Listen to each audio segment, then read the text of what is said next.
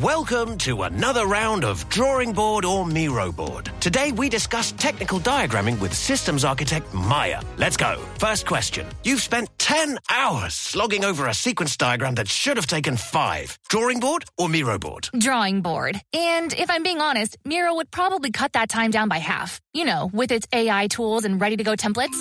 Next, your diagrams become so bulky, it's more complex than the solar system. But all it takes is a few clicks and. It's Miro. I've used those technical shape packs way too many times, and stuff is just digestible on its infinite online canvas. Now, the final question. Everyone's brought in, but you have to make all these tasks all the way over in Jira. But wait, it's done. Is it. Miro, easy with its two way Jira sync, easy to plot dependencies. Everyone always knows what's up. And she's done it. Join over 60 million people creating technical diagrams without workflow glitches. Get your first three boards for free at Miro.com. That's M I R O.com. Hello, how you doing? I'm Craig Parkinson. You are listening to the Two Shot Podcast. Sit yourself down, pop the kettle on. We're going to have a nice old chat. Who's it with this week? I'm going to tell you right now.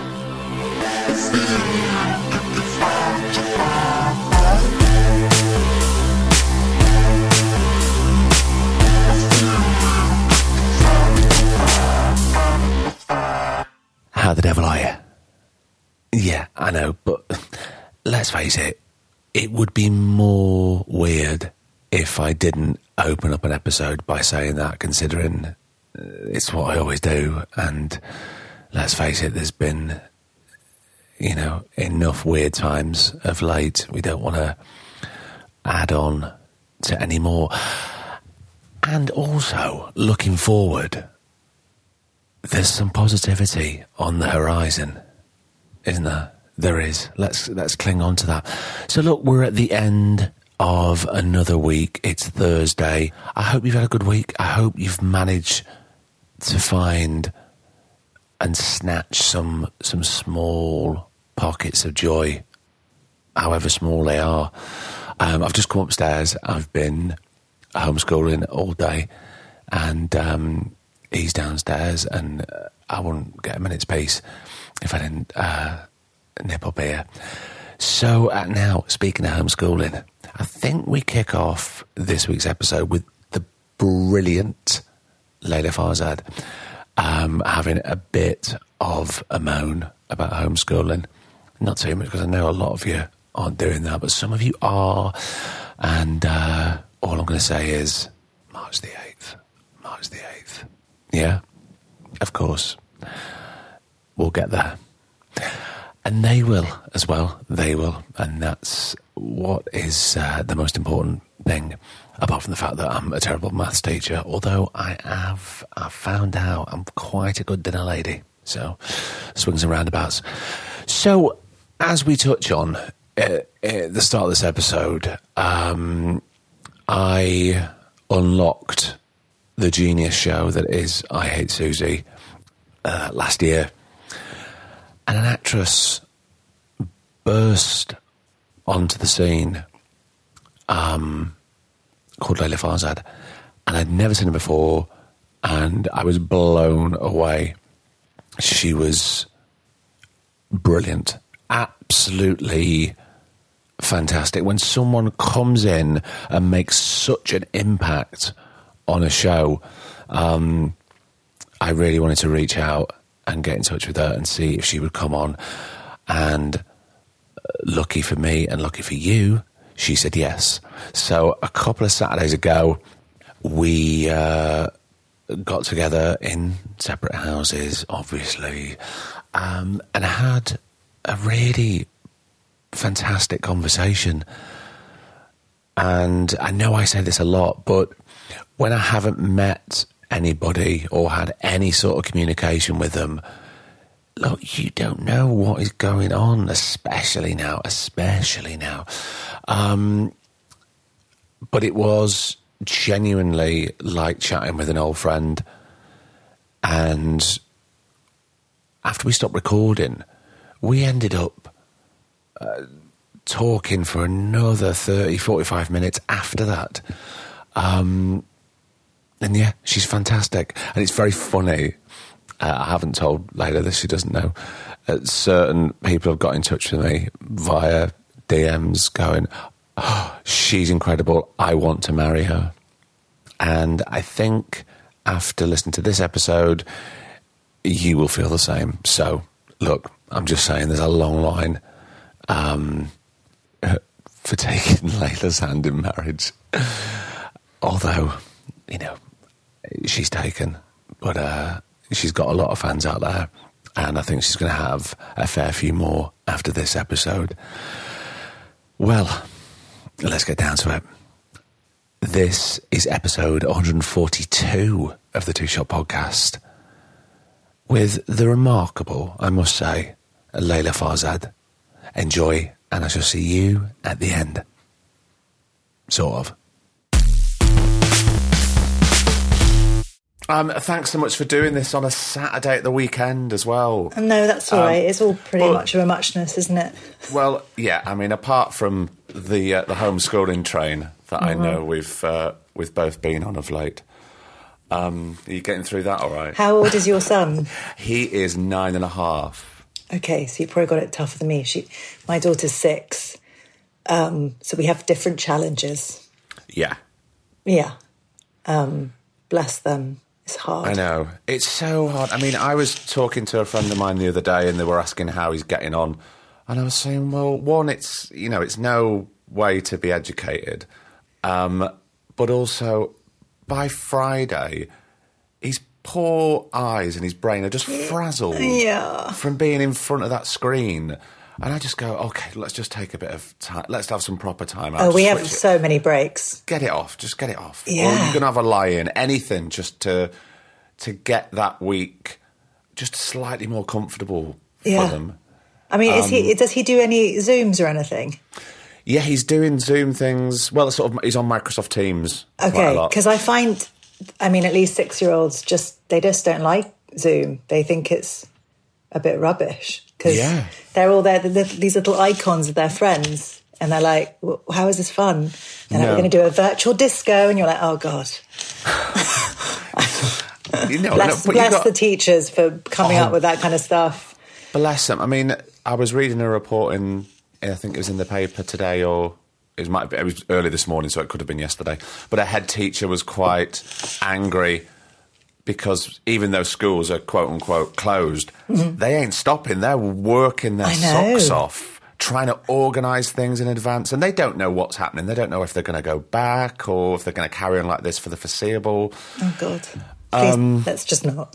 I mean, you know, I, I'm I'm no I'm no teacher. Let's just put it that way. No, I mean, well, you're not meant to like, you're not meant to operate on your family. You're not meant to teach your own children. There's a reason, right? Because you're Yeah, too because we're not, very, close. we're not very good at it. I'm no, certainly not. But we, and we, and you also you love them, so you're confused because you want them. You can't be objective, so it all gets mixed up, and and then we end up rowing. And I'm like, "Are you happy to send that in? Are you are you happy with that?" And she's like, "Yeah." I'm like, "Are you? Are you? Are you? Are you?" And then I used to be a tutor, which is a disaster as well. So, yeah, nightmare.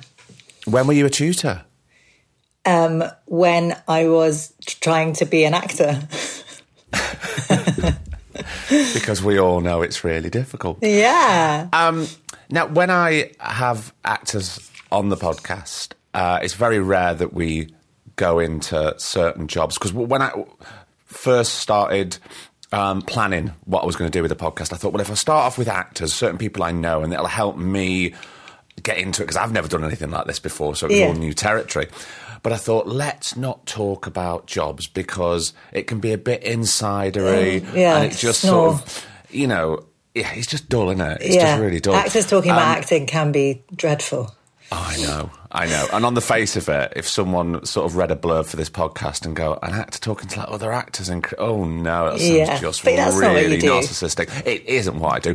Having However- said, having said that, I do need to start off um, with a little chat Please. about I Hate Suzie because I started watching it um, a long time ago when it first came out, and I watched the first episode and I had to switch it off. Now I'm aware that this sounds very negative. Don't worry, it's going to come. It's going to come full circle. But I was watching it. By the end of it, my anxiety levels were stratospheric, and I Yeah. could feel my. And I went, I'm not dipping my toe back into that. I need. No. There's enough going on. It's like a panic. It's like watching a panic attack. It's exactly like that. Yeah. And then time passed, and I went back in. Um, I think I must have rinsed it all in like two days. It's just exceptional, exceptional telly. And I thought what you did in your cat. I'm not going to embarrass you too much, so don't worry. You ca- that first scene, you just came in and you just took charge, and I went. Who is this? Who is this character? It was just fantastic. I thought your work was astounding. Everybody's work was astounding. Um, I think it's a real it's pushing the boundaries of, of television again. It's taking risks, which I think over the years you can pinpoint certain shows that have taken risks and have been sort of let off the leash and gone, okay, well, you can, you do what you, we trust you. You've got a great team. You do what you need to do, and we're not going to interfere just Yeah. for the sake of it. Mm-hmm. Was it, was it that? Am I on the right track there? Was there that yeah, freedom? I mean, it, we had. uh, It was. I mean, I feel. I still feel very so lucky to have been part of it because it was a sort of magical bunch of people all coming together: writer, director, co-star, um, staff. I mean, Billie is like a force of nature, and everyone was just there to tell the truth and not make anything sugar coated or nice or comfortable or neat and tidy and show genuine panic and genuine brutal pain, which is really uncomfortable to watch. Yeah. Hence your, oh my God, I need to sit. I mean, I had so many texts from friends being like, I, I, I don't know if I liked it. Um, and I'm like, no, no, no. I mean, you're not, it's not designed for you to necessarily like it. It's designed for it to hit something in you and make you feel a bit sick. Um, and um, if you relate to it, it's because it's hit a truthful nerve, isn't it? So, yeah, it was. Um, it, it it read like that when I was sent it. I was like, oh my god, I really, really recognise so much of this, and I never read stuff like this.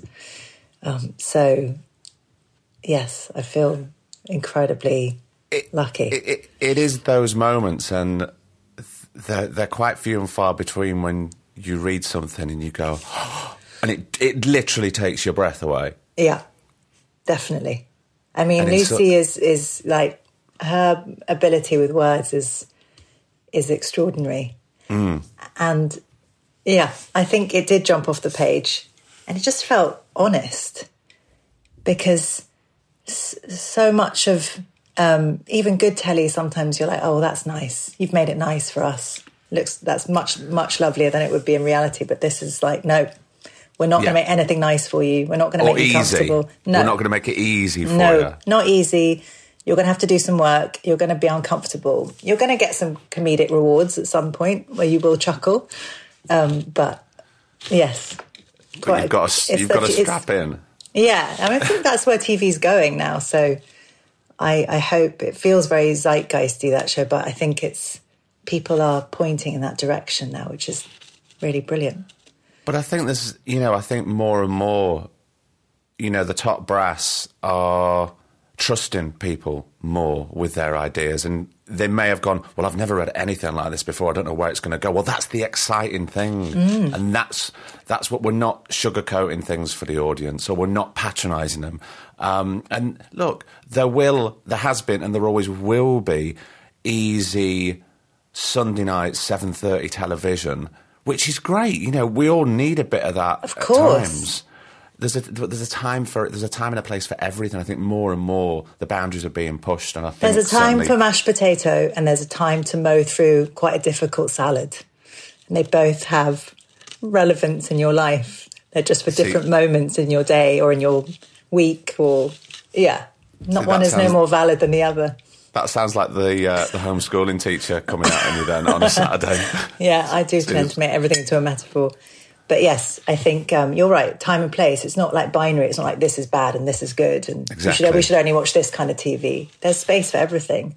But now there's more and more space for a, a more honest portrayal of women. I think, which is delightful for women. and I fe- and I feel it re- it did do that. I'd never seen these females. I'd never seen these females on, on my screen before. No, I mean, angry women is still like a new. We've we've seen the angry young man who who sort of has this like almost animal quality, but you haven't seen that many angry women that aren't portrayed as hysterical or shrill or mm. you know over the top. And this was just a woman dealing with a whole set of emotions, one of which is pure white rage, and it's I think it's it's a relief because so many women feel the need to suppress it, bottle it, paint, you know, put on their face and pretend everything's fine. But there's, you know, there's that little gremlin in you that's like, Ugh. Yeah. and the portrayal of w- these characters, these women that are, are, you know, sometimes really lost, completely oh, lost. no, they have no idea what they're doing. Mm. Parenting, s- like interacting in their work life. We're all meant to know what we're by this age. You're meant to know by your mid to late thirties. Supposedly, we were trained that by then, you know, you will have had it. You'll have it all sorted out. You'll know all your rules, but th- there's no rules. We don't know. Every day is different. Feel different. Hormones are raging all over the shop. Yeah, it's a minefield. And also, th- there's no, you know, in lesser hands, you know, we've seen the label put on women as, oh, they're just crazy. Yeah. Oh God. And it's yeah. like, fucking, no, we've had enough of that. Yeah, enough of it. It- it- I mean, the word crazy is is not a good word. No, no, no, no. No, um, but yes, I think um, because women ring each other and laugh about them sort of crazy mad spats where they're like. Are you, is it, are you, do you get really angry? And I literally have, I mean, so many WhatsApps and calls from friends going, I just feel so sensitive today. Or I just feel so rageful today. And it's so wonderful to see it on a screen and be like, yes, I feel like that all the time. Hmm. I feel desperate or I feel lost or I feel manic. And Billie was so good at encapsulating all of that, um, I thought, in the show. So, yes, bring on all the brutal, honest women shows.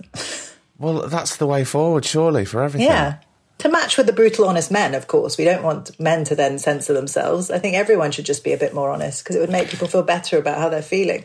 Well, I think over this year, you know, off camera, it's sort of helped everybody to be a bit honest. And that thing of just drop someone a text or give them a call and just Yeah. have a little check in and just make sure we're not having one of those manic days or we're having a, a day that a cloud of worry just follows us around on our sort of daily walk. you I mean, the, the daily walk, which has become sort of almost religious for me. I don't know about you. Oh, absolutely! It's the only time I can get out of the house, especially especially on the weeks when I'm homeschooling. It's Oh, my like God. we need to get out before the darkness descends. There's a blizzard and I'm still going to go out. Oh, absolutely! But yes, the ringing people and sharing in the gloom, or even having a, a moment where you're feeling better, so you can share your fact that you're feeling better with someone that's having a low moment is so important, isn't it? and going, yes, Mm, you know what? I felt like that yesterday. I felt utterly futile and miserable, but you know what? You're going to wake up and it's going to you're going to feel better in a couple of days or whatever Yeah. it is. Yeah, it might not be a couple of days. It might be it might be a week, but there Yeah. there's, the light is there somewhere. It's- just have to ride it out. Yeah, the peaks and troughs of this past year have been quite intense. I think. yeah.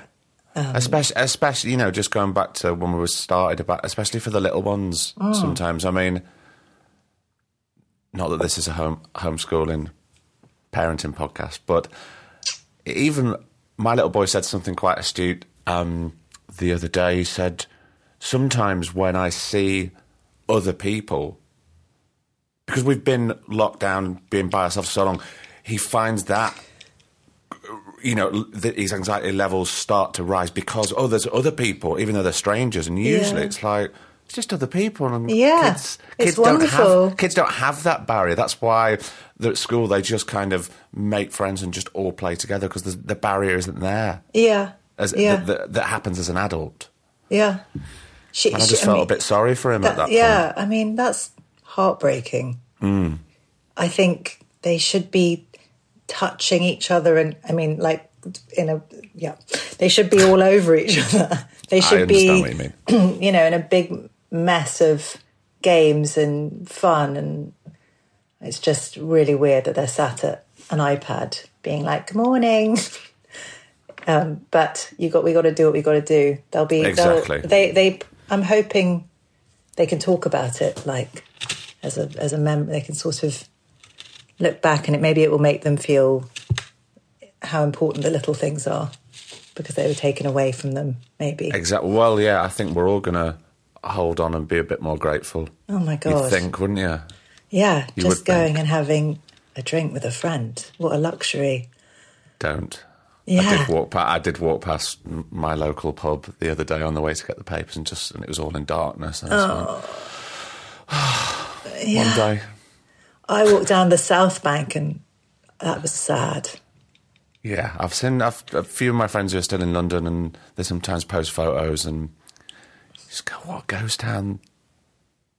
It yeah, it's like it it's it's it's literally like someone's pressed an off button. Everything's gone boom. And you're like, can someone switch it back on now, please? Well, we Um, always used to, to joke with that opening scene in 28 Days Later when Cillian Murphy wakes up in hospital and he's shouting hello and no one's there and he's, Oh he's God, going, yes. he's going past the Houses of Parliament on the whichever uh, bridge it is, and there's just rubbish and a bit of litter and just bin bag blowing, but nobody there, No. and that's exactly what it is now. Yeah. I'm la- I mean, I'm laughing, but I'm not laughing. No, just- no. I mean, we're gonna get. It's gonna get better, right? I didn't know if you know I'm not a scientist. Oh, But- okay. or- well, I'm gonna oh. say it's gonna get better. I'm with you. I'm. I have to be positive and hopeful. So Yes. yes, I'm with you. We we are now claiming that it's going to get better. and there's going to be people next to you eating sweets in the theatre and it's going to annoy you and then you're going to go to the pub with your friends and it's all going to be wonderful again at some point When were you? You were going to the theatre quite a lot when you were younger, weren't you?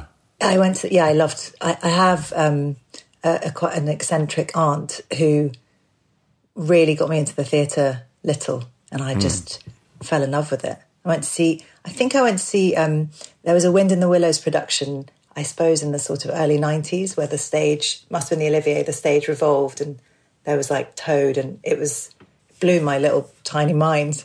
And i was like wow that, that's a job? What? Yeah that, that Oh, you, looks you were aware so young that, that you could do well, that as a job. Well, because I think I saw them coming out of the stage door, chatting to each other with like rucksacks on, and I made a connection and went, "Oh my god, I can't believe that's that's the sort of that's what they that's what they do every day." I mean, I don't know if I thought it was a job, but I knew it was what they were doing every day. And you get to dress up and go on stage and entertain people. Yeah, on a revolving stage, and then people applaud you for it, and then you get to hang out with your mates afterwards and have a drink. Um, yes, please. Yeah, that definitely appealed. Yeah, I loved. I, I still love the theatre. I miss the theatre. Um, but yes, that was my first connection with acting, I suppose. and were you connecting with any sort of drama when you were at school, or was it quite? Was Oh, it purely yeah. the academic route? No, no, I um, so so I was not bad at school, but um, I loved acting, and um, I was at an all girls school, but I played, I played from like Hook to Eddie from View from a Bridge, um, all sorts of parts that made me. Um, it's weird we how many men, how many male, kind of all male. I think we did a Man for All Seasons, which is just so weird. Why would you do Really? that? Yeah, because I think yeah, I think I was Cromwell, and like I mean, it's, yeah, because yeah, my one of my my friends was, it was Henry VIII. Anyway, so weird, so such a weird choice. Um, but yes, I um, I definitely uh, fell in love with it and looked forward to it the most. And it was my favourite lesson, and the teacher was always so much more fabulous than any of the other teachers. It was like the English department and the drama department were the like cool departments, weren't they? Yeah, always because you were just you were given going back to trust. You were given a bit of trust and freedom, Freedom. To, to to really sort of explore and discover and play. Yeah, go write Whereas- something. Go make up a play. Go go go off with your partner and make up a skit. And I'll meet you back here in half an hour and we're going to Yeah. show it to everybody. Yeah. Not not sit down, turn your books to page forty four today. Oh my god, I was so bad at anything formula. Anything where there's a right or wrong answer is really not my forte. So it panicked me so much in maths that there was just a line at the bottom for you to write your answer. I was like, that's there's just one. You can't sort of go through an essay and argue a few points. You just there's just an answer at the end. Yeah. still stresses me out to this day, even with my daughter's six-year-old maths. Wait till you get on. Uh, wait till you get on uh, long division. Oh my I mean, god! I mean, hopefully by that point she'll be she'll be at school and there'll be a qualified. Is that what you've been doing, long division? That's, I've been relearning long division. If I ha- if I hear the phrase bus stop method once more, I'm going to really lose my shirt. Oh, bless you. Yeah. That's really unpleasant. But no, I mean, I know a lot of a lot of other friends and, and people who have got uh, children that age, and they would. I think the curriculum was oh, it's long division time because everybody was fucking moaning about it. And I just Yeah. went, I'm with you. It's really And hard. it's clearly you use it so much in your life, right? all the time. I can't stop. You don't see me getting a calculator out. No way. I mean, yeah. Well, I'm sorry about. I'm sorry you've got. I'm sorry you've you've hit the pandemic at long division era. That's really unfortunate. I'm just doing photosynthesis. That's interesting. Is it? I mean, up to well, a, up to I mean, point. I mean, I'll trade you with a long division any yeah, day no, no, no. That's no, that's that's true. Okay. Yeah, that's true. So where was this all girls school? Uh, was it in London? yeah, central, like West London, Right. and um, it was it was quite a sort of um, there were lots of Harriets and Arabellas, and it was Okay. quite quite a sort of um, that feeling to it, um, which was lovely uh, in some ways. But I did feel a bit. Um, I was aware that I was a bit foreign. Um, in that, I would like I would tell my mum like when I had friends over, like don't make Iranian food because like it smells weird. Just get frozen pizzas. Which obviously now I'm like, oh my god, I was I didn't really embrace my cultural heritage as I wanted to be. I wanted to have like the Arabella, you know, the straight silky blonde hair and the little button nose, and just um, I wasn't such a fan of m- my vibe. Um, which is interesting, I suppose. Well, I think a lot of children are like that because everybody sort of wants to be in the same gang. I remember when I was growing up and I hated my name because there was oh. no because well, there was no other Craigs at my school, Oh. So I wanted to be a, a, a Daniel or a Mark, or Yeah. I wanted to sort of be Yeah. the same as same as Yeah. because otherwise I, you, you stand out. I don't want to stand out. I want to sort of blend in with that crowd. Yeah, I mean, totally. I. I wanted to be, yeah, exactly. Like Jay, I, I just wanted something that people could pronounce because I'd got a lot of like farts ad, which was obviously hilarious, and all sorts of stuff that you um you just kind of try and blend in, don't you? Yeah. were you were you made to feel like an outsider at school at all? I suppose there was a subtle difference between. Um, mm, uh, there, there weren't that many sort of Middle Easterners in my particular class. So while it was very, it was a, it, you know, it was a quite an international London school. I just, I, I felt my otherness to be, I was a bit uh, uncomfortable with it. Um, so I'm not sure if it, if if it came, it probably did come from outside, but it was never sort of particularly pointed or nasty. I obviously had some really ignorant, like, "Is your dad Saddam Hussein?" That was a classic. Wow. And um, you know all that kind of. I had a I had a very bad unibrow, and that was mentioned a lot growing up, which I took on the chin. And I suppose I dis- I discovered that being funny about stuff like that was the way to get around it. So I became like a funny girl um, because I was this sort of weird looking, you know, this is like heroin chic Kate Moss era. And I had, you know, big frizzy hair and a monobrow and was quite dorky with my braces and was Iranian. And my mum made weird stew that smelled funny and was different languages. So I just was like, I'll be funny. I'll be, I'll, I'll mask a little bit of pain with comedy, I think is what I did. Little. That sounds way more dramatic than, I mean, I was perfectly happy, but I think that's how I dealt with it. But I think that's a very healthy way of dealing with things because there's no there's no comeback. If they're Yes. not as sh- if they're not as sharp and they don't have that level of wit that you have, you're winning. Yes. Yeah, I think I think it can be good. I'm sure I think I probably became a bit of a people pleaser, which was unhelpful to you know you want to ingratiate yourself to the like the cool blonde crowd. Um, but you know, I figured it out eventually. It's just school's a weird time for everyone. It's, it's a minefield. yeah, And we all know kids can be really fucking horrible. Yeah. And really nasty.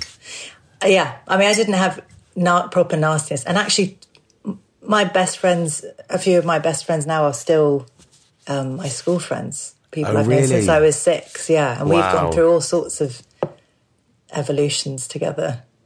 Evolution is that the word I'm looking for? You know, like we've we've sort of Yeah. Mm. shed many skins. Um, the pride you feel when you when a friend from age six does something brilliant is quite something, isn't it?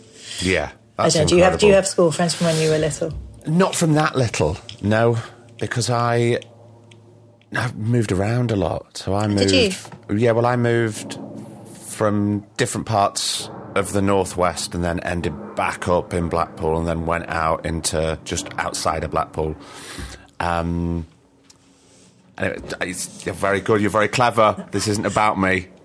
Oh, it can be a dialogue. Come on, Craig. I don't have No, that is. much to say. No, I don't know. I mean, I found school quite tough, to be honest, um, because there wasn't really. I, I was the drama gang.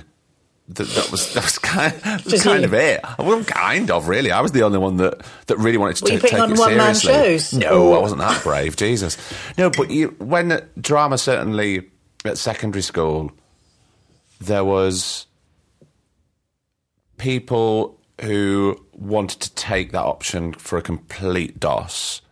Then there was boys that wanted to take it because they knew that a girl that they liked would take drama. So everybody was taking drama drama option for all the different, you know, reasons. Sometimes selfish and sometimes they just wanted a break. Yeah. Um, so that was kind of weird. And you were like, no, I'm, it's important to me. Oh yeah, I probably took. I think I took it far too seriously. Well, no, but maybe it was important though. Maybe you I- weren't I- doing it to just waste time. No, I think well at the time it was it was an an escape, really. Yeah. From the from the daily drudgery of school. Yeah, of course, because you needed to sort of come alive and feel a little bit of self worth when you're just looking at that maths board and the numbers are moving around and you're just going, Yeah. I, I- this does really not compute. This is like learning. Uh, you know, later on, I s- tried to learn music theory, and it was mathematics and music theory are hand in hand for me. I just just something in my brain just does not compute at all. I'm with you with with maths and stuff like that. It's it makes me feel very panicky. Mm. Yeah, absolutely.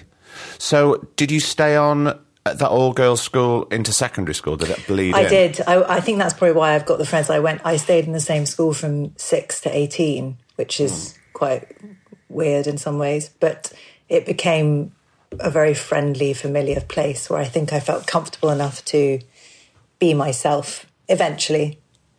Um, and yeah, did a lot of drama.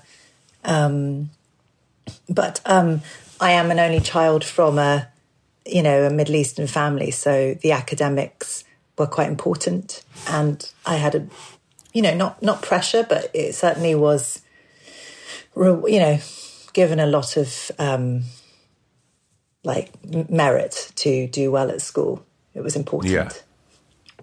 So um, To your to your parents, to my mum, I, I was raised just by my mum. right? um, so um, I was aware that I was like, oh, I really want to do this, but obviously, if I'm doing well at school, then the call of perhaps university and some kind of vocational job will will be coming our way. And Iranian mothers, Iranian families do like to get a, you know get together and go like, and what's she going to do? And blah blah is going to be a doctor, and blah blah, and like, and oh, she's a lawyer. And my mum was like, oh, I don't know yet. I'm, I mean, I'm sure, I'm sure it'll be something brilliant. And I was like, I think I want to be an actress, um, which I think slightly broke her heart. And she was like, no, it's a, it's a phase, it's a hobby, it's a phase. It's like cooking. You don't want to do that forever. And so, um, we had my poor mum. I think it comes from worry, not from sort of spite or anything. I think No, she just thought, how on earth is she going to live her life in this weird, you know, not In a- merit based industry necessarily where you can get on a ladder and climb. But such a, preca- a precarious profession. Right. And my mother's No. a nervous character anyway. She's a bit of a kind of yeah, she's she's a bit she's a she's a nervous worrier. So I'm sure she was like, "Oh, please, not acting, just something a bit more stable." um, so uh, yeah, I I had to um, twist her arm and go through all sorts of jump through some hoops for her. Um, so I went But to then I- she, but th- but then she was with you at the end when. Well, we, she she bro- we, she brokered a deal where she said if you get if you can go to a, a good university and get a degree, then I will talk to you about drama school because I want you to. She kept saying I want you to have a second string to your bow, which I still don't really understand as an expression, but I, I think it means something to fall back onto if it all goes. Yeah, she up. means she means the backup plan, and you, Yeah. you know, inevitably things don't. You know, they don't go to plan. You can't. I know. plan You're it. telling me. Well, so we'll get onto that in a minute. So, um, so you went to university because I went to university. That was the to- deal? yes, to Right. Mm. please her. And um, I didn't have a very nice time because I wasn't doing what I loved and I found it very hard. Um, and um, what were you studying at, at university? I studied French and Italian Right. because that, that was what I was. I was all right at languages, so I just went with that. Um, but yeah, I was surrounded by really hard workers that were quite passionate about it and, you know, were going for quite powerful jobs. And I was like, I'm kind of here to just like get to the next stepping stone, which is what I actually want to do.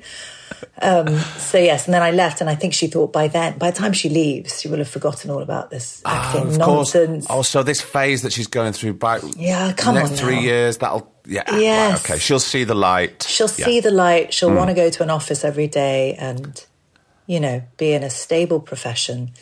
Sadly, um, well, I then applied to law school and secretly applied to drama school. And I didn't Oh, did tell her, and I thought I'll only really I'll tell her if I get in.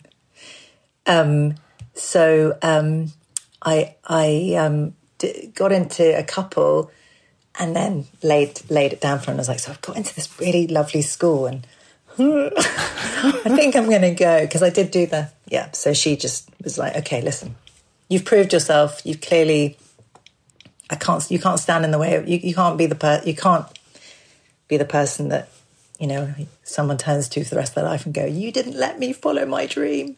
Yeah, and also she she can't backtrack now because No. she laid she laid it down. She she was the one that laid those rules down, and you followed it to the letter. Exactly. Um, so yeah, I went to um, Guildhall, which I I really enjoyed actually. Did you have a good time? I had, I, I had a. I think good is the wrong word. I think um, it's quite brutal. Did you go to drama school? I did. I went to Mountview. I found it quite brutal as well. It's yeah. brutal, right? So, so they kind they try and strip you. At least Guildhall tried to sort of strip you down to like tabula rasa, so that they could then build you up. I think that was their aim.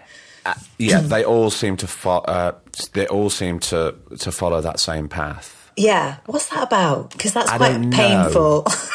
I'm Um, still trying to work it out. I was talking to somebody a few weeks ago um, about accents and about how they sort of, you know, try and take that off you and give you some sort of, you know, neutral mask of an accent. yeah, yeah. I'm, I don't want to What have is a discussion. that? I don't want to discuss about neutral mask. That was traumatizing. um, anybody, that's been, anybody listening who's been to drama school, you'll understand. Yeah, and anybody Ma- that eh, Mars- hasn't, then don't worry. You, you've uh, that's uh, a fate worse than death.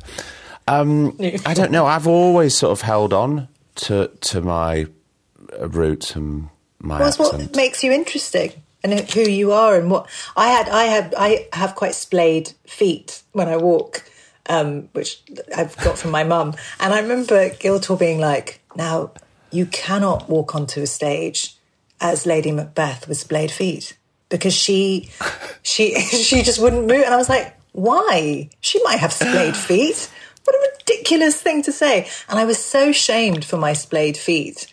I'm still, I mean, I still, if I'm walking into an audition or something, I'm very aware of my like little duck feet. But um, stuff like that, I just thought was very odd to sort of take the essence of you. I mean, I'm sure there's there's must be real re- reason to it, but at the time, Oh, I don't know. I think that's kind of ridiculous. right? I mean, it was it was very strange, and just the art. The, there was an obsession with RP when we were there, which now Yeah. I'm sure I'm sure that's gone. I don't know. I don't know. I'm I'm speaking to a um, quite a recent drama school leaver next week, so I'm gonna Oh. I'm gonna actually find that out should- because I, well, I- I, tend- I haven't spoken to to anybody in that position, so.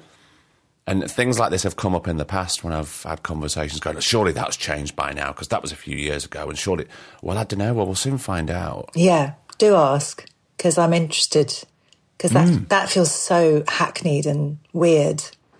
It To seems teach- archaic. I mean, it's Yes, do we want everybody coming out of their training on a conveyor belt, um, you know, not necessarily looking, but certainly sounding the same? I agree. Absolutely not. I mean, I that's don't. what puts you to sleep in the theatre. That those bad Shakespeare's we all saw, where everybody has that weird heightened Shakespeare voice, the RP Shakespeare voice. Where you're like, I I'm so tired, I don't understand because I've just zoned out. I'm trying to make sense of what you're saying. You know, when you're younger and you're Yes. trying to sort of dissect and process what is going on with this this brand new language that you find enthralling, but you at the moment I have no idea what is going on. And you're prancing around pretending to be John Gielgud. You're not making it accessible for me. And certainly not now when I think of um, 13, 12, 13, 14 year olds, you know, going to the theatre. It's not accessible for them. No, it's not. It's a, it doesn't. It's not relevant. It doesn't. They can't connect with it. Um, oh yeah. I mean, hopefully that will change. There's nothing more wonderful than hearing someone make Shakespeare sound like real English. Oh like, my oh my god, God. I understand.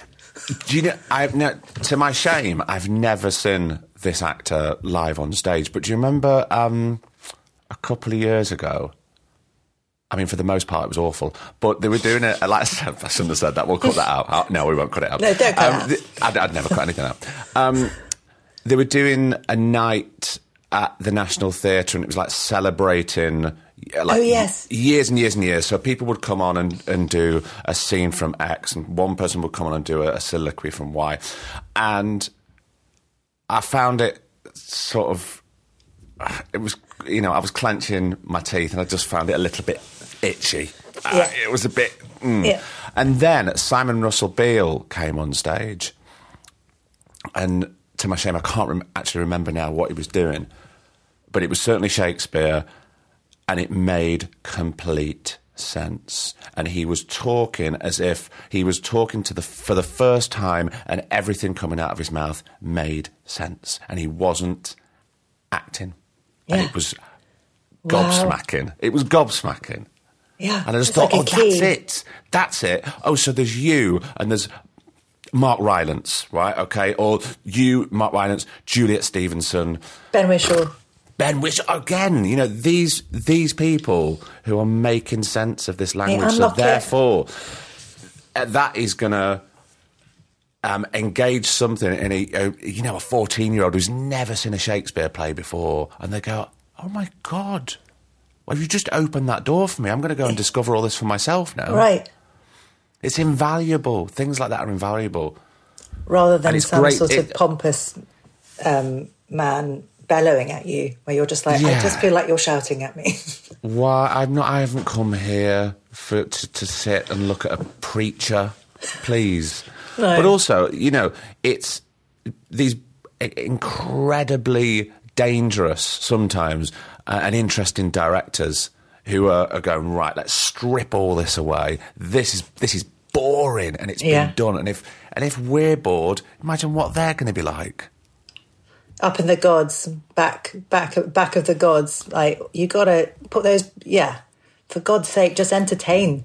Yeah, but I, I remember years ago I went to see um, a Martin McDonagh play at the Young Vic, and I went in the evening, and I'm not joking. It was full of maybe 15, 16 year olds, full. it was like a fucking rock concert. They were shouting out, "No, look, I can't believe that!" Like during the performance, and it was, it was just so heartwarming. Yeah, because you're I going. bet. And I'm sure there may have been other people in the auditorium who were quite stuffy and didn't th- think that was appropriate, but it was because they were connecting with what they were seeing on Yeah. stage, and it was the most alive that that, that space has been for me. I thought, this is who I want to go and see theatre with. This is really, and it wasn't inappropriate at all. It Mm. I was it was magical. I love that. I, I mean, also they feel like they've got a right to be there. It doesn't feel like a kind of elitist thing that they somehow can't access. The fact that everybody from the stuffy to those 15 year olds are all sitting in the same room watching the same thing, having different experiences with it, is that's what you want, isn't it? Yeah, exactly. But sometimes even I, I think I sometimes feel like that when I go to certain certain theatres. Oh, God, because yeah. the, there's there's you're sat with the quote unquote the patrons of, of the theatre. And this is this is our theatre and this is what we do here. Well no, let's just rip up the rule book and make this accessible for everybody. Yeah, totally. Because Because was, you know what? That person down there, down that road, has got so much fucking talent, but they don't have fifty-five pounds to spend on a theatre ticket to go and see this. That might spark something in them. That might Yeah. change something. They might be talking about 55, it. in- sometimes it's 85. I mean, that's it's, It's just, just, disgraceful. disgusting. Yes, I agree. I remember when I was at drama school, and I it was the most I'd ever paid for a, a theatre ticket. It was to go to the Donmar, and I think it was, I think it was twenty six pound, which was like a shit, shit load ton. of load of money. That meant I had to work some extra shifts in Pizza Hut in Wood Was Green. it good? Tell me it was good. It was really good. Oh, good. It was really good. It was, um, and it was the Blue Room with Nicole Mm-hmm. Kidman and Iain Glen. Oh my god, that was massive. And it was that was such a big deal. I remember that. Well, it was the time when, you know, movie stars don't go on stage, but also it's a really cracking play. And Iain great. Glen was just incredible. And she was, and and I, I was gonna, because I interviewed Nicole Kidman a, a few months ago, and there was a part of me when I was doing a bit of research. There's part of me going, "Should I say that I went to see it?" And I went, "No, I'm not going to say that. I, I feel too because I think she got did she? I think she got naked in it." Right, and that that was the press Oh, were she? going. I think she did. Something happened about it was some sort of scandal that the press got hold of, and I thought, oh God, I don't want her to. I don't want to say that, and then her think that I'm some sort of drama student perv saying oh, I went to save my money to go and see you Yeah, at the I really enjoyed your nude scene. it changed. It changed my drama Made me school. want to be an actor. Can you imagine if she took that the wrong way? Yeah. Luckily, she didn't, and she was very nice. But yeah, I mean, there are great, there are great institutions that are opening the door and making things more accessible for uh, for the younger students now. Yeah. Oh god, yeah. I mean, let's hope it it can carry on after this mess. Yeah, you'd hope. So, on graduating from drama school, how how were you feeling about stepping out? There's- initially quite optimistic because Right. you're because you've been in this weird cocoon where you've just been like be a piece of spaghetti and oil on the floor, move through it, and you're like, yeah, this is going to be fine. yeah. It's fine. and also, you've just done loads of theatre training. You haven't done telly training. We didn't, at least. We did. I think we did like two hours with some random dude in a basement somewhere, which was See? just Again, wrong. I'm going to see next week if that's changed because we were more or less the same. A couple of hours, handed in some old scripts from like Casualty. yes, yes. It was a bit like go, doing drama school, drama class at, at high school. Go off for half an hour Yes. in your pairs, do that, and then we're going to get a camera and I'm going to tell you exactly how shit you are and why you've gone wrong. Right, ex- literally word. I mean, it was so weird, so odd when I look back on it. I think I did a scene from Network, which clearly I didn't know what the hell I was doing, and then I was critiqued for being dreadful. Uh, so yes, I left Guildhall with that kind of like, you know, I'd, I'd had Patsy Rodenburg telling me how to speak and be on voice and connect and be present. I was like, I'm gonna be fine. um, I was lucky enough to get an agent and then like yeah the kind of the, the um, horrible reality of what it is set in, um, which sounds again perhaps too strong, but I don't think I understood quite how much prep maybe you need to do before auditions initially.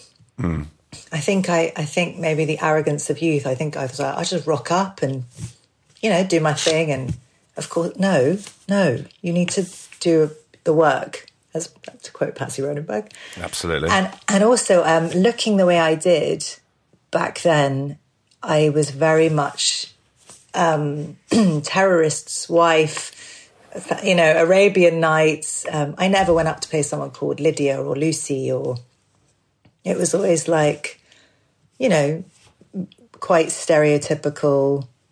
It would be we. I'd show up at Spotlight and it'd be me and like six other brown girls. I'm putting that in Yeah. quotes.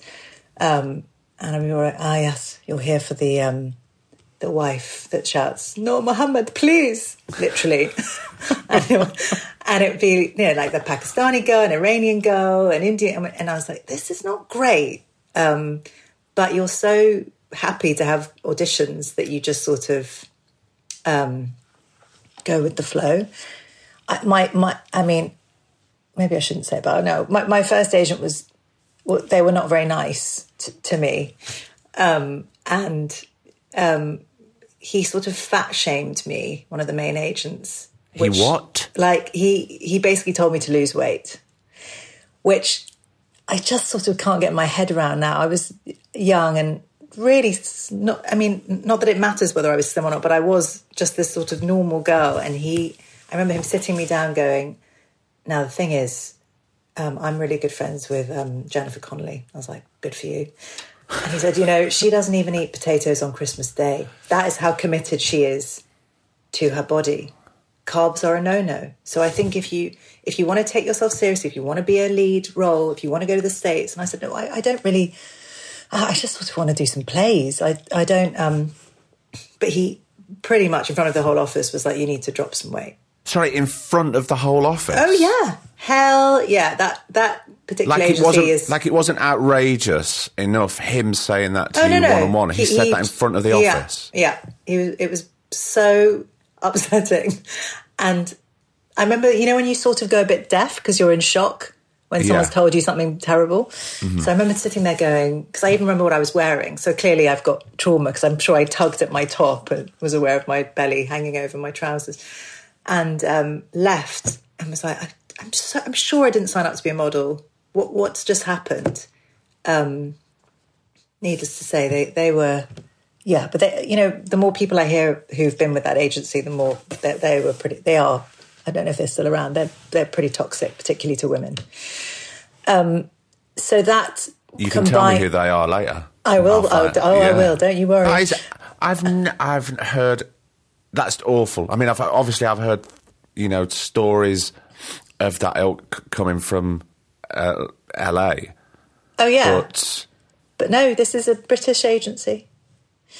Um, yeah, it really, it really, um, it- that is going to really shake you up. I mean, Oh my god! And you're not, and you're not, you're being seen for sort of quite small niche parts, and you know the whole auditioning is just a brutal thing to put yourself through. It's just utterly horrendous. So to add into the mix, you're also you, you look a bit different. So you you're only being seen for these parts, which is fine, uh, which was fine at the time because I didn't know to, I didn't dare to think broader. I do remember thinking, I'm sure I could, but no, they they um pretty much. But you see, but you see, the thing is, it's not just about you th- uh, thinking um, in, in a broader perspective. It's it's the writers and the people in charge to go.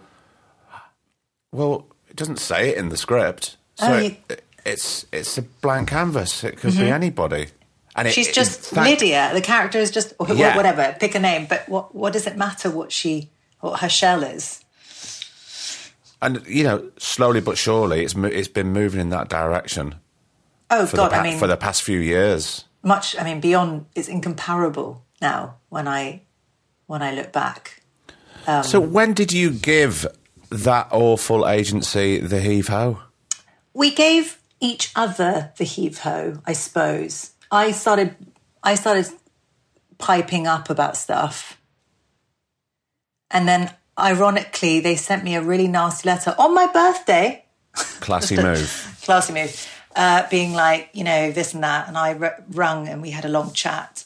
And I did, I was agentless for a while, which is like being in free fall, obviously, when you're a young actor who doesn't Mm-hmm. have much to their name. So when did you start to feel? Wait a minute, I've got to, I've got to not be going up for the wife or Oh, I the didn't. terrorist. You, I you didn't, really. I, I mean, I, I did a little bit of telly, bits and pieces, and I had some. Um, oh, it's down to you and someone else. So close. I had so many of those. Awful. they really loved you. They, they really. do you know what? If they really loved me, I'd be doing it. Don't sugarcoat mean- this for me. I know, and and I I think it's hard for agents to make that call when you have to tell your client that they didn't, and it, it was down to the wire. And I wonder how much they embellish, depending on how needy the client is sometimes, or what the client's going through in that in their life at that time. I think they have to. I think a really good agent would be extremely sensitive to the individual's situation. Mental health, right? Yeah. Oh, Right. absolutely. Yeah. Totally. Yeah. Um, so I had a lot of. I remember, like, yeah. I mean, I did. Ha- I had a, a lot of close calls, and then I think when y- there's that terrible cycle of you haven't worked enough, so every audition is far too important. So you go in and you're just a ball of nerves, and you're in people pleasing mode, and you you get that thing I was talking about where I go a bit deaf because I'm so nervous. I'm not really listening to what they're telling me to do. I'm just like, hello. Um, Yeah, it'd be, it- yeah. You turn the the people in front of you, and they're talking. You see the mouths moving, but because you're so wound up inside, and you're like a washing machine, your stomach's going round and round and round. They just turn into the teacher from Charlie Brown, and it's just wah. yeah. you're just nodding your head. Yep, yep, yep, yep. No idea what you're talking about. Oh my God, you're so, yes, that's exactly the teacher from Charlie Brown. I remember having a meeting. I was so nervous and I went in and my, I don't know what happened. My brain just became like a puddle and I could just see all their faces sort of, oh, oh dear, oh, what's happened? And I was like, "Meh." and I thought, maybe I'm going to faint. I don't know what's going to, what's happening right now. And and I was like, ah, I'm just going to walk through down St Martin's Lane and like cry to myself and eat an egg sandwich, which is what I always do after a bad audition. I go to Pret and I eat an egg sandwich. You've got to have your rituals. Right, because you don't really have to chew it, it just dissolves in your mouth and you just think about how utterly shite you are. Um, and that was that was one of the la- latest memories of because that again that wasn't about being Middle Eastern or that was finally like an interesting it wasn't for the leads or anything, but it was a it was a decent part. Um, and I just fucked it like beyond belief. And then calling, having to ring your agent and be like, "I'm so sorry," and then her saying, "Yeah, they said you were a bit off." Like, yes, I basically had a complete breakdown silently. Um, and I say, yes, I had. I, I'm not. I wasn't very good at auditions, um, particularly as the months of not working passed. It just becomes But that's but that's the thing. It builds and builds. right. It, it- because as with anything, if you have regular auditions, I mean, some uh, they're still awful because it's first day of school again and again, and so but you do try and get better, but you get into a rhythm if you have more and more. So, as nervous as you are, maybe we start to contain it or take control of it a bit more instead of it taking control of us. Um, but if you're if there's a massive drought and they're not going to be regular, Yeah. I remember when I was living in New York and I just decided to take a few months off, but I was doing some auditions anyway. You live, just- living in New York as an actor, or I was, uh, well, no, I was. I'll tell you after. Um, and I was so surprised by how different it was in there because I would go into a room, the camera was there, the assistant would be behind the camera. They would go, "Hey, name to camera. Okay, let's go. Do the scene. See ya. Boom, out." I oh, and is oh. that better? well, it was. It, I was a bit shell shocked at first because I wasn't used to all that. I was. Yeah. I was used to the. hi, how are you? What you doing? What did it? And the little, all this pleasantries and the small talk that I'm sure some people think oh, relaxes them. No, no, no, no, no. It doesn't. It No, it's doesn't. It's disingenuous most of the time, so it's not relaxing. They don't actually Yeah. care about how you got to the audition, do they? And I mean, maybe they do. Come on, let's. Surely there's a better question to ask than how did you get here? so I'm just not. I mean, it's taken me so long um, because I. When I, do the podcast, it's like we sit down, we have a drink, we have a cup of tea. Maybe if we're Jodie Whittaker, we have a scone. Um, we, you know, we, we're there in person, and it. I found adapting to this method. I know some podcasters just absolutely love it. I can't. I mean, th- this is an exception, obviously, because I'm really enjoying this. But it took me a it whatever, Craig. It took me ages to to to break down the screen. There was like a barrier. I found Yeah. it so impersonal. Cool. and It would be different if we were sitting somewhere now. I mean, it would. It Yeah. would be. It would. It would. We would read each other mo- more. I don't know. I mean, that sounds This- creepy, but no, no, no. I understand what you mean. It's you can like if I'm talking to somebody and we take a left turn and it goes down quite a a dark moment in their past. yeah, There is something when I'm sat next to that person that I can read whether they want to go. Do we do we want to carry on going down here, or do you want me to shut up shop and we'll? You want me to, you know, do you want to geographically take this conversation in a different place, or are you happy to go with that? I, I, I can see that now, um, Yeah. but with this, mm, I yeah. You're reading the nuances of a 2D face on your yeah, screen. yeah, it's it's bonkers, it's bonkers, but we have to do what we have to do. yes, and we're very lucky to be doing it. She says. No, no. I mean, No, I it's, it's, understand. ni- it's nice to, you know, to talk. I think it's very nice to talk to talk to nice people. Exactly. And sometimes when you're the only conversations you have physically week in, week out is with a nine year old and you're trying to, and you just hear yourself go, Can you please focus? Stop looking out the window. You remember six? Six is even less focused.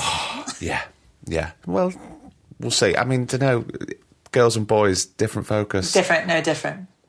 if I'm if I'm looking on that Microsoft Teams thing sometimes and I go, look at her, she's done all her work. I'm not Yeah. comparing you to her. I'm sorry. I'm sorry. I'm terrible. Go upstairs, whip, whip. I'm a terrible father. I'm terrible Yeah. dad. Um, did you find that auditioning for theatre was broader in terms of parts? Did it oh yeah, oh up? god, yeah. I mean, and much more colourblind, which is not a, with, with, it's an annoying word, but it was. It wasn't. My name was not was irrelevant. Yeah. Um, I find theatre's got its different. It's, it's got other things that are tricky about it. Like it feels quite cliquey sometimes, doesn't it?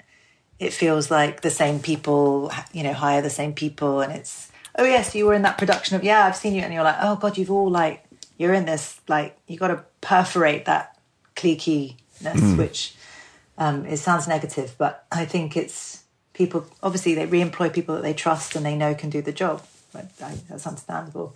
So, because so I, I had my daughter, and then I sort of really lost confidence. I suppose um, I found it quite a big adjustment having a, a child, and um, the idea of acting felt like sort of odd in some ways when Be- be- because you'd become a mother. I got, I become a mother.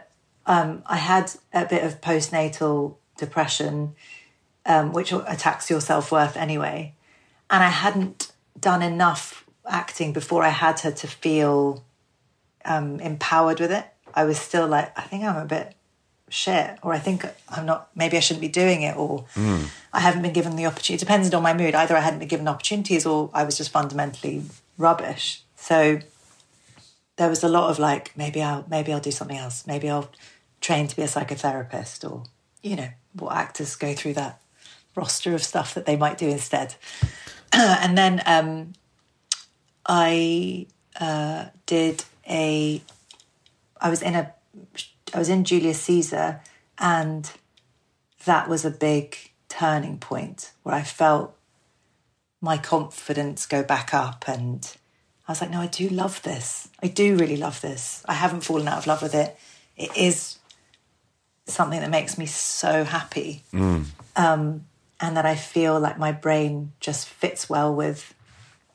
And I like the people. And um, so that was that getting that small part in that big play was um, quite important for me. It was it was a not an easy um, thing to do for various reasons, but Was that I your? Was that your? Sorry to interrupt. Was that your first job back after mm. having no, I'd daughter? done a couple. No, I'd had a, done a couple of tellies.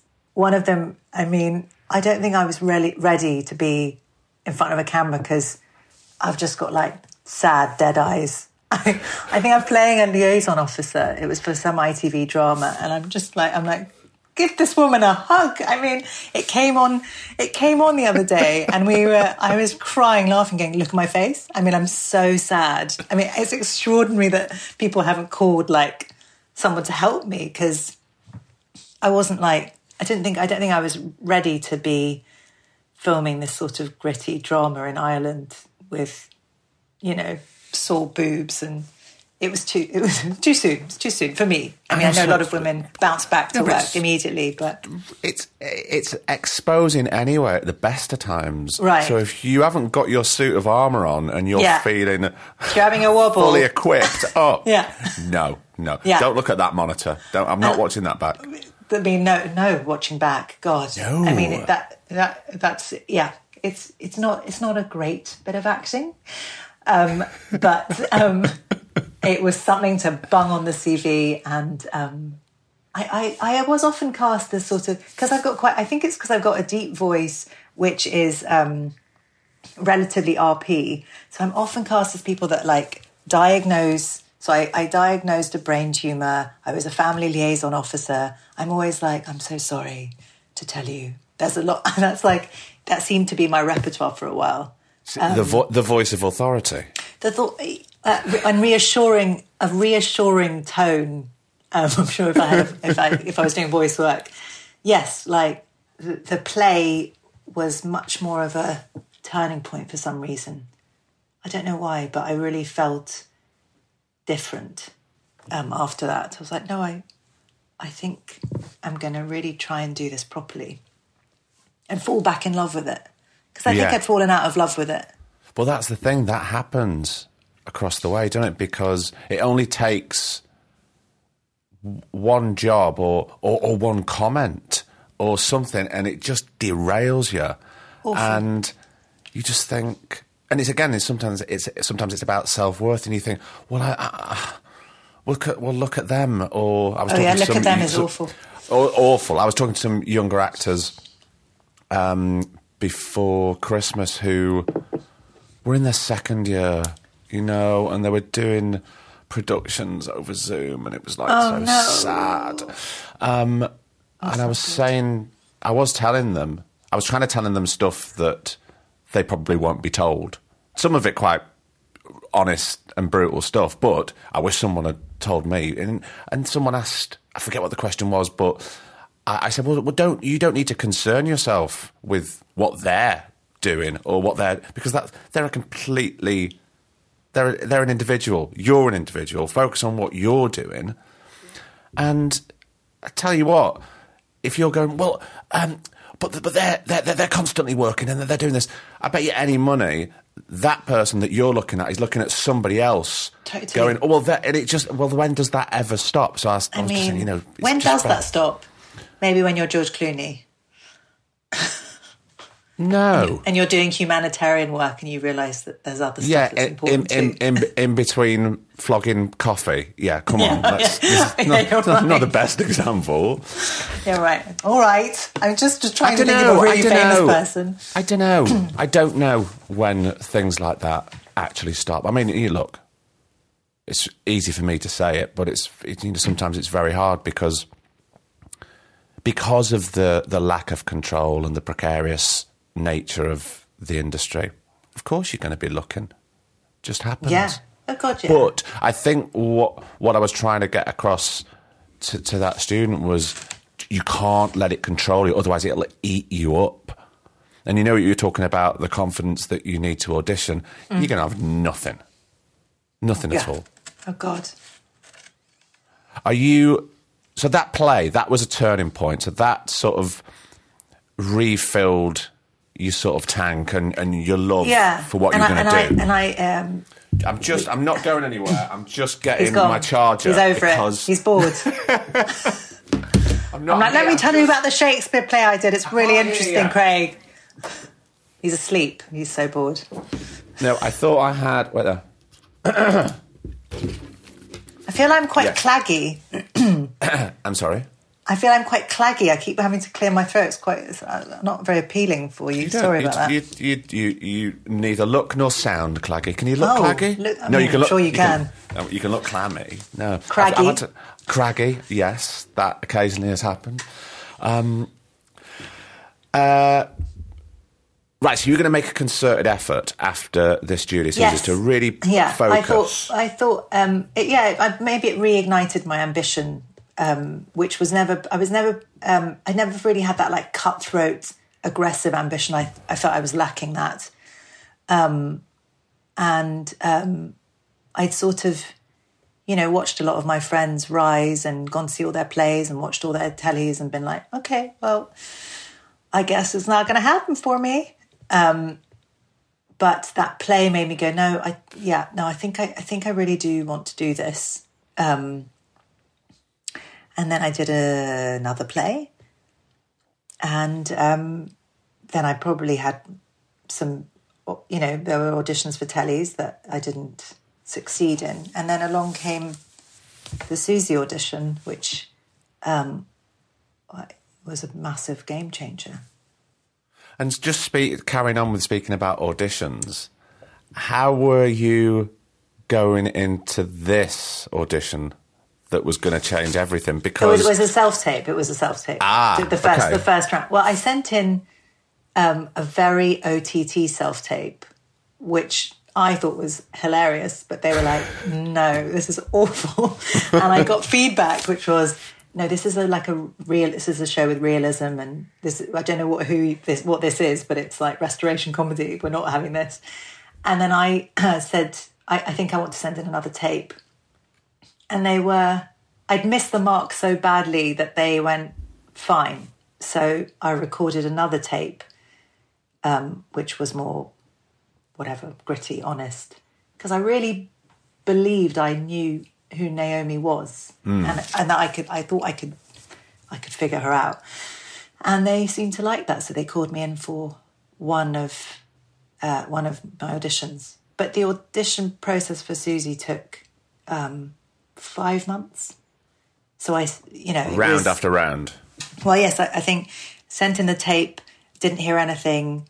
Um, come in for an audition, maybe six weeks later, did an audition, didn't hear anything. No, they, they've gone a different way. Okay. Then another seven weeks later, actually, they've just rewatched your tape. They want you to come back in. It's like, uh, it's like so. It was yeah. So it's quite um, si- s- you know, you're nauseating. So I was like, oh, stop it, stop dangling the carrot. Exactly. Um, But um, I do think it's incredible, though, um, and for anybody listening outside of the profession, this never happens. Very, very rarely is you do something so off the mark, but they come back and give you feedback.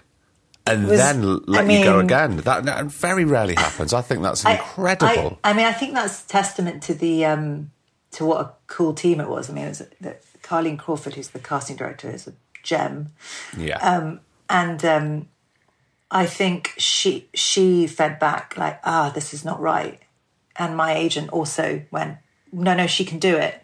Let her send in another tape.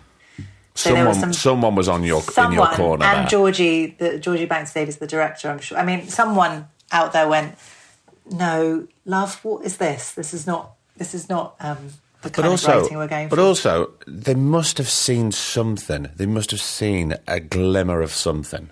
you say that, but they saw many people for this part and they couldn't find her, and I think they got quite. Um, they were despairing because they saw all different kinds of actresses and they kept saying we just couldn't find the person that seemed to be the right fit for Billie because Billie is obviously quite specific and was looking they were looking for I think not a straight man but someone that was really going to be her you know her her her, her yin the yin to her yang Yeah. Um, oh God, she's so not a straight man. She's hilarious. Right. So she's she's all she's she's all gut and she's so demonstrative and they wanted I don't know, whatever they were looking for they couldn't find it. And I think that's why I think they were going, you know what, fine, send in another tape. We cannot find this girl. So I think you know, I could have got unlucky and they could have found her and then that would have been it because you don't you don't often get a second chance like that. No. As we well know. Yes. Um Well, so, I'm yeah. I'm thrilled. I'm really thrilled that they did give it to you Oh, well so so am I. I um because I know, I know so many of my peers who who think you're brilliant. Oh, that's very nice. I feel like a bit As, like I've got as do I. Oh, well, that's very nice. Thanks, Oh, Craig. don't. I mean, look. Don't even go there with the imposter syndrome. No, no. I mean, because that's, I, I'm aware you sound falsely modest. I don't mean to sound. I just, if, if something like this comes to you quite late, I think you feel a bit like it does. It's so wonderful, but it's also you're you're in a bit of you're very surprised and thrilled. But in a way, that's what is forever interesting about this profession. You, and as as much as we all moan about the lack of control and we don't know where it's all going, it just goes to show it. It doesn't matter because it only takes it only takes one awful self tape to point you in the right direction of where you need to I go. mean, clearly, sometimes, sometimes you just some someone's smiling down on you, and you have all the right chemicals coming together to have something work in your favour. But I do feel very lucky. Well, um, yeah, well, that, um, yeah, I'm gobsmacked. That's lovely. That's a really lovely way to end it. I'm sorry I've taken up so much of your No. Saturday afternoon time. No, don't you worry. Thanks so much for Thank you for on. having me, Craig. It's been a Oh, real pleasure. Absolute pleasure. Well, when Like a war, like a warm bath. that's well, that's that was the pitch. That was what I was going for. Um, and when we can get together, we'll go. I'll take you out for a, a cup of tea and a slice of cake in Yes, London. please. Um, well, look, thank you so much, Leila. Thank you, Craig. Take care. I'll speak to you See soon. you soon. Bye. Bye.